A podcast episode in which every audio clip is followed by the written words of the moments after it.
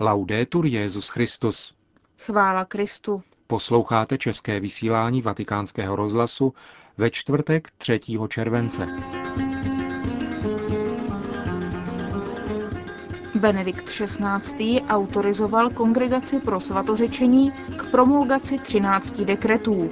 Tradicionalistické kněžské bratrstvo svatého Pia X. se vyslovilo k návrhu svatého stolce, jež by měl vést k nastolení plného společenství. Kardinál Bertone bilancuje svou návštěvu v Bělorusku. To jsou hlavní témata našeho dnešního pořadu, ke kterému vám přejeme příjemný poslech. Zprávy vatikánského rozhlasu. Castel Gandolfo. Benedikt XVI. dnes přijal na audienci prefekta Kongregace pro svatořečení, kardinála José Sarajvo Martense. Během ní představil svatému otci dekrety týkající se celkem 13 kaus. Papež autorizovalo zmíněnou kongregaci k jejich promulgaci. Ve čtyřech dekretech jde o uznání zázraku, a to na přímluvu blahoslaveného Damiana Giuseppe de Voistr, kněze z kongregace nejsvětějšího srdce Ježíšova a Marína a ustavičného klanění, na přímluvu blahoslaveného Bernarda Tolomej, zakladatele kongregace z první poloviny 14. století, na přímluvu portugalského blahoslaveného Nuna od Pany Marie Alvarez Pereiry a na přímluvu božích služebníků Luise a Zelie Martinových, rodičů svaté Terezie z Lizie.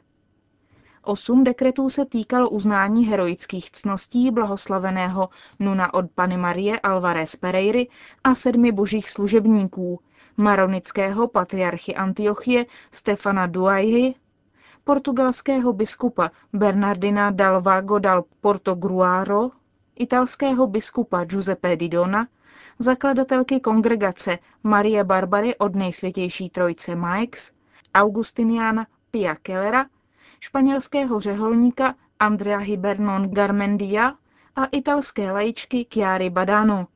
Jeden dekret se týkal uznání mučednictví v případě italského kněze, služebníka božího Francesca Giovanni Bonifacia, zavražděného 11. září 1946. Vatikán.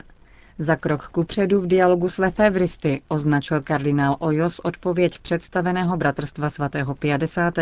monsignora Bernarda Feleje adresovanou Benediktu XVI. Vyjadřuje se v ní k vatikánským podmínkám zrušení exkomunikace uvržené na biskupy, které vysvětil monsignor Lefebvre. Tiskový mluvčí bratrstva v prohlášení z 1. července vyjádřil politování nad tím, že kauza předčasně pronikla do tisku, což mělo za následek mediální nátlak. Upřesnil také, že list kardinála Ojose ze 4. června si kladl za cíl vytvořit příznivou atmosféru pro další dialog, nikoliv vynucovat konkrétní kroky na bratrstvu. Páter Laurent upozorňuje také na to, že podmínky jsou formulovány obecně, Není v nich řeč o druhém vatikánském koncilu ani o pokoncilní liturgii. Mluvčí lefebristů naznačil, že nároky svatého stolce nejsou sami o sobě problémem, nevoli budí nucení ke spěchu a exkomunikace, které propadly biskupové vysvěcení monsignorem Lefebrem. Její zrušení by pomohlo pokračovat v dialogu ve vstřícné atmosféře. V návaznosti na jeden z vatikánských požadavků mluvčí kněžského bratrstva svatého 50. uvedl, že členové této instituce nestaví vlastní učení nad magisterium svatého otce a nevystupují jako opozice církve. Stojí nicméně o to, aby se dialog se svatým stolcem týkal také věroučných záležitostí. Castel Gandolfo, Obyvatelé Castel Gandolfa vřele přijali svatého otce, který ve středu večer zahájil svůj pravidelný letní pobyt v tomto malebném městečku necelých 40 kilometrů od Říma. Castel Gandolfo leží ve výši 426 metrů nad mořem, na úbočí bývalého sopečného vulkánu, z něhož zbylo 170 metrů hluboké jezero, jehož obvod měří 10 kilometrů. Ve městě žije necelých 9 tisíc obyvatel. Benedikt XVI. zde zůstane až do 12. července, kdy se vydá do Austrálie na Světové dny mládeže v Sydney. O včerejším přijetí zdejším obyvatelstvem hovoří otec Valdemar Něžolka, farář papežské farnosti svatého Tomáše z Villanovy v Castel Gandolfo. Komunita Castel Gandolfa vítá svatého otce vždy s radostí a každý rok jeho příjezd očekává. I včera byla proto velká část zdejších obyvatel přítomna před papežskou rezidencí, aby Benedikta XVI. pozdravili, popřáli mu hezký pobyt, ale také, aby od něho přijali požehnání. Včera byl horký den, ale bylo zjevné, že papež je velmi spokojen. Dorazil po 18. hodině vrtulníkem a letos se k našemu překvapení neobjevil na balkóně, jak bývalo zvykem, ale vyšel pozdravit přítomné přímo na nádvoří před palác, což bylo velice milé. Říká otec Nědžolka, farář v Castel Gandolfo, kam včera večer přijel papež na svůj každoroční letní pobyt. Vatikán. Benedikt XVI. popřál kolumbijským biskupům ke stému výročí vzniku tamní biskupské konference. Učinil tak prostřednictvím stále častěji využívané formy videozáznamu. Konference kolumbijského episkopátu vznikla roce 1908 z rozhodnutí prvního plenárního synodu Latinské Ameriky.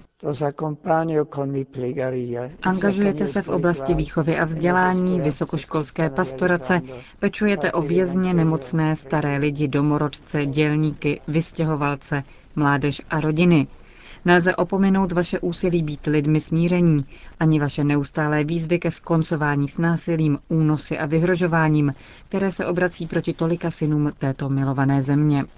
Vroucně prosím Boha, aby co nejdříve ustaly tyto situace, plodící tolik utrpení, a aby v Kolumbii zavládl trvalý a spravedlivý mír v atmosféře naděje a prosperity. A v Kolumbii ještě zůstaneme. Poselství svatého otce tamním biskupům předešlo jen o několik hodin zprávu o osvobození Ingrid Betancourt a dalších 14 rukojmí držených levicovými partizány FARC. Tato prezidentská kandidátka s francouzským občanstvím byla držena v zajetí 6 let. Na svobodu se dostala díky brilantní akci kolumbijské armády. Jak řekl mluvčí svatého stolce Pater Federico Lombardi, Vatikán doufá, že osvobození Ingrid Betancourt a dalších rukojmí nastartuje v Kolumbii mírový proces a že se na svobodu dostanou také další rukojmí. První program italské veřejnoprávní televize uvede na podzim nový pořad nepřetržité četby Bible, který zahájí svatý otec přečtením první kapitoly knihy Geneze. Četbu zahájí papež 5. října v podvečer. Italská televize ve svém oficiálním sdělení uvedla, že zatím není rozhodnuto, uskuteční-li se tato četba v přímém přenosu nebo bude natočena předem. Benedikt XVI. podle agentury ANSA navrhuje číst v přímém přenosu z Apoštolského paláce ve Vatikánu. Kromě svatého otce se nepřetržitého čtení Bible účastní také kardinál Tarcísio Bertone, který přečte na závěr 22. kapitolu Apokalypsy kontinuální četbu celé Bible v televizním cyklu, nazvaném Bible ve dne v noci, nabídne italská raj od 5. do 11. října. Bude se konat v Bazilice svatého kříže Jeruzalémského v Římě a v přímém přenosu se při četbě budou střídat lektoři z řad známých osobností. New York. Potravinová krize představuje velkou hrozbu pro dosažení základního práva každé osoby, aby byla osvobozena od hladu upozornil znovu stálý pozorovatel svatého stolce při OSN arcibiskup Celestino Miliore, který se včera účastnil zasedání ekonomické a sociální rady o zemědělských komunitách. V rozvojových zemích, dodal arcibiskup, je zapotřebí urychlit zemědělské reformy tak, aby pěstitelům dali nástroje k podpoře udržitelného rozvoje a přístup na místní i světové trhy. Rozvoji zemědělských komunit brání trvalá potravinová krize a zpomalení ekonomiky v rozvinutých zemích. Následky této znepokojící dynamiky jsou větší rozšíření podvýživy v některých oblastech světa a také nárůst cen základního zboží. Jde o krizi, která má dopad na celou společnost, zdůraznil arcibiskup Miliore. Objevují se také další příčiny, které situaci ještě zhoršují. Mezi nimi arcibiskup jmenoval přijetí krátkozraké politiky, která vyvolává rozpor mezi vzrůstající poptávkou po potravinách a klesající potravinovou produkcí. Mezi kritické faktory, zdůraznil vatikánský pozorovatel, je zapotřeba započíst také vzrůst finančních spekulací, nekontrolovatelné stoupání cen ropy a nepříznivé klimatické podmínky. Mezinárodní komunita nesmí podle arcibiskupa čekat. Rezoluce nedávno přijatá Radou pro lidská práva klade na řešení potravinové krize důraz a je těžké si představit, že neexistuje fond na pomoc populaci zasažené dramatem hladu ve světě, kde se každoročně na zbrojení vynaloží okolo 1,3 trilionů dolarů.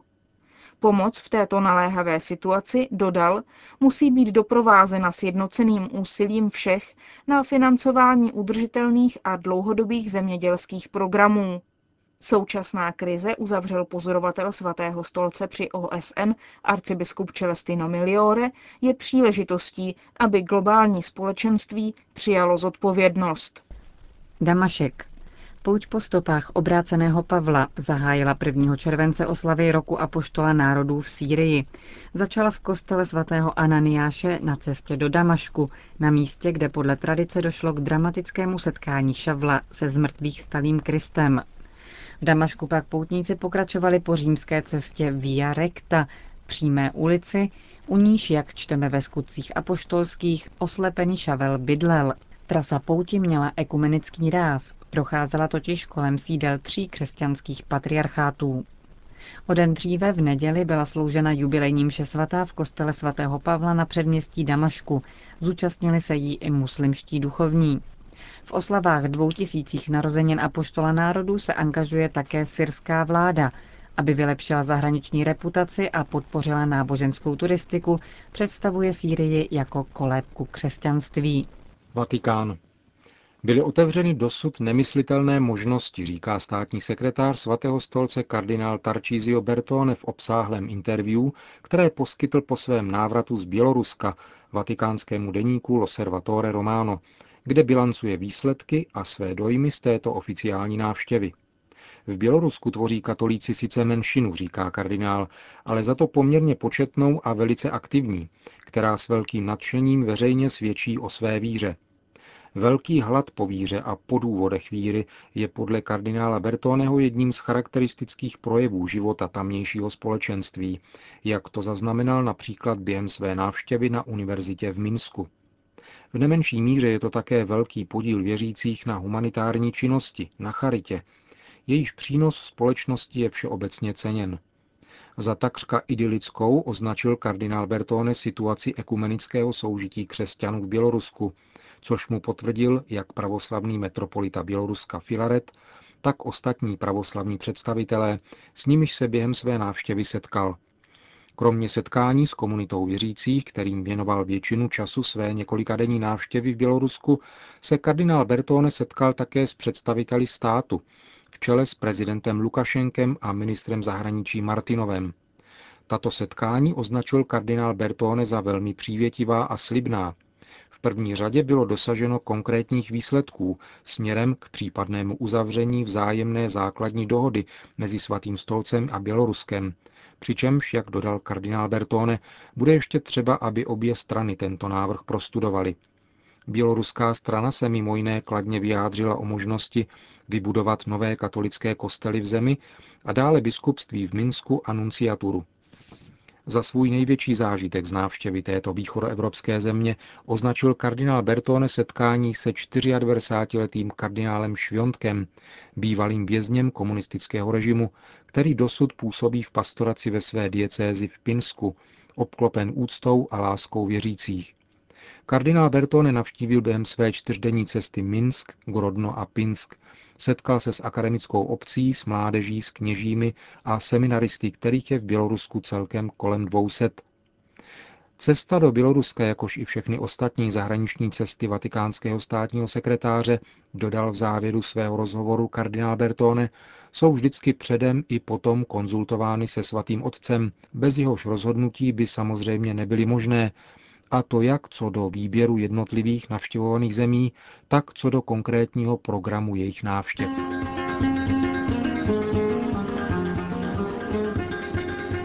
Končíme české vysílání vatikánského rozhlasu. Chvála Kristu. Laudetur Jezus Christus.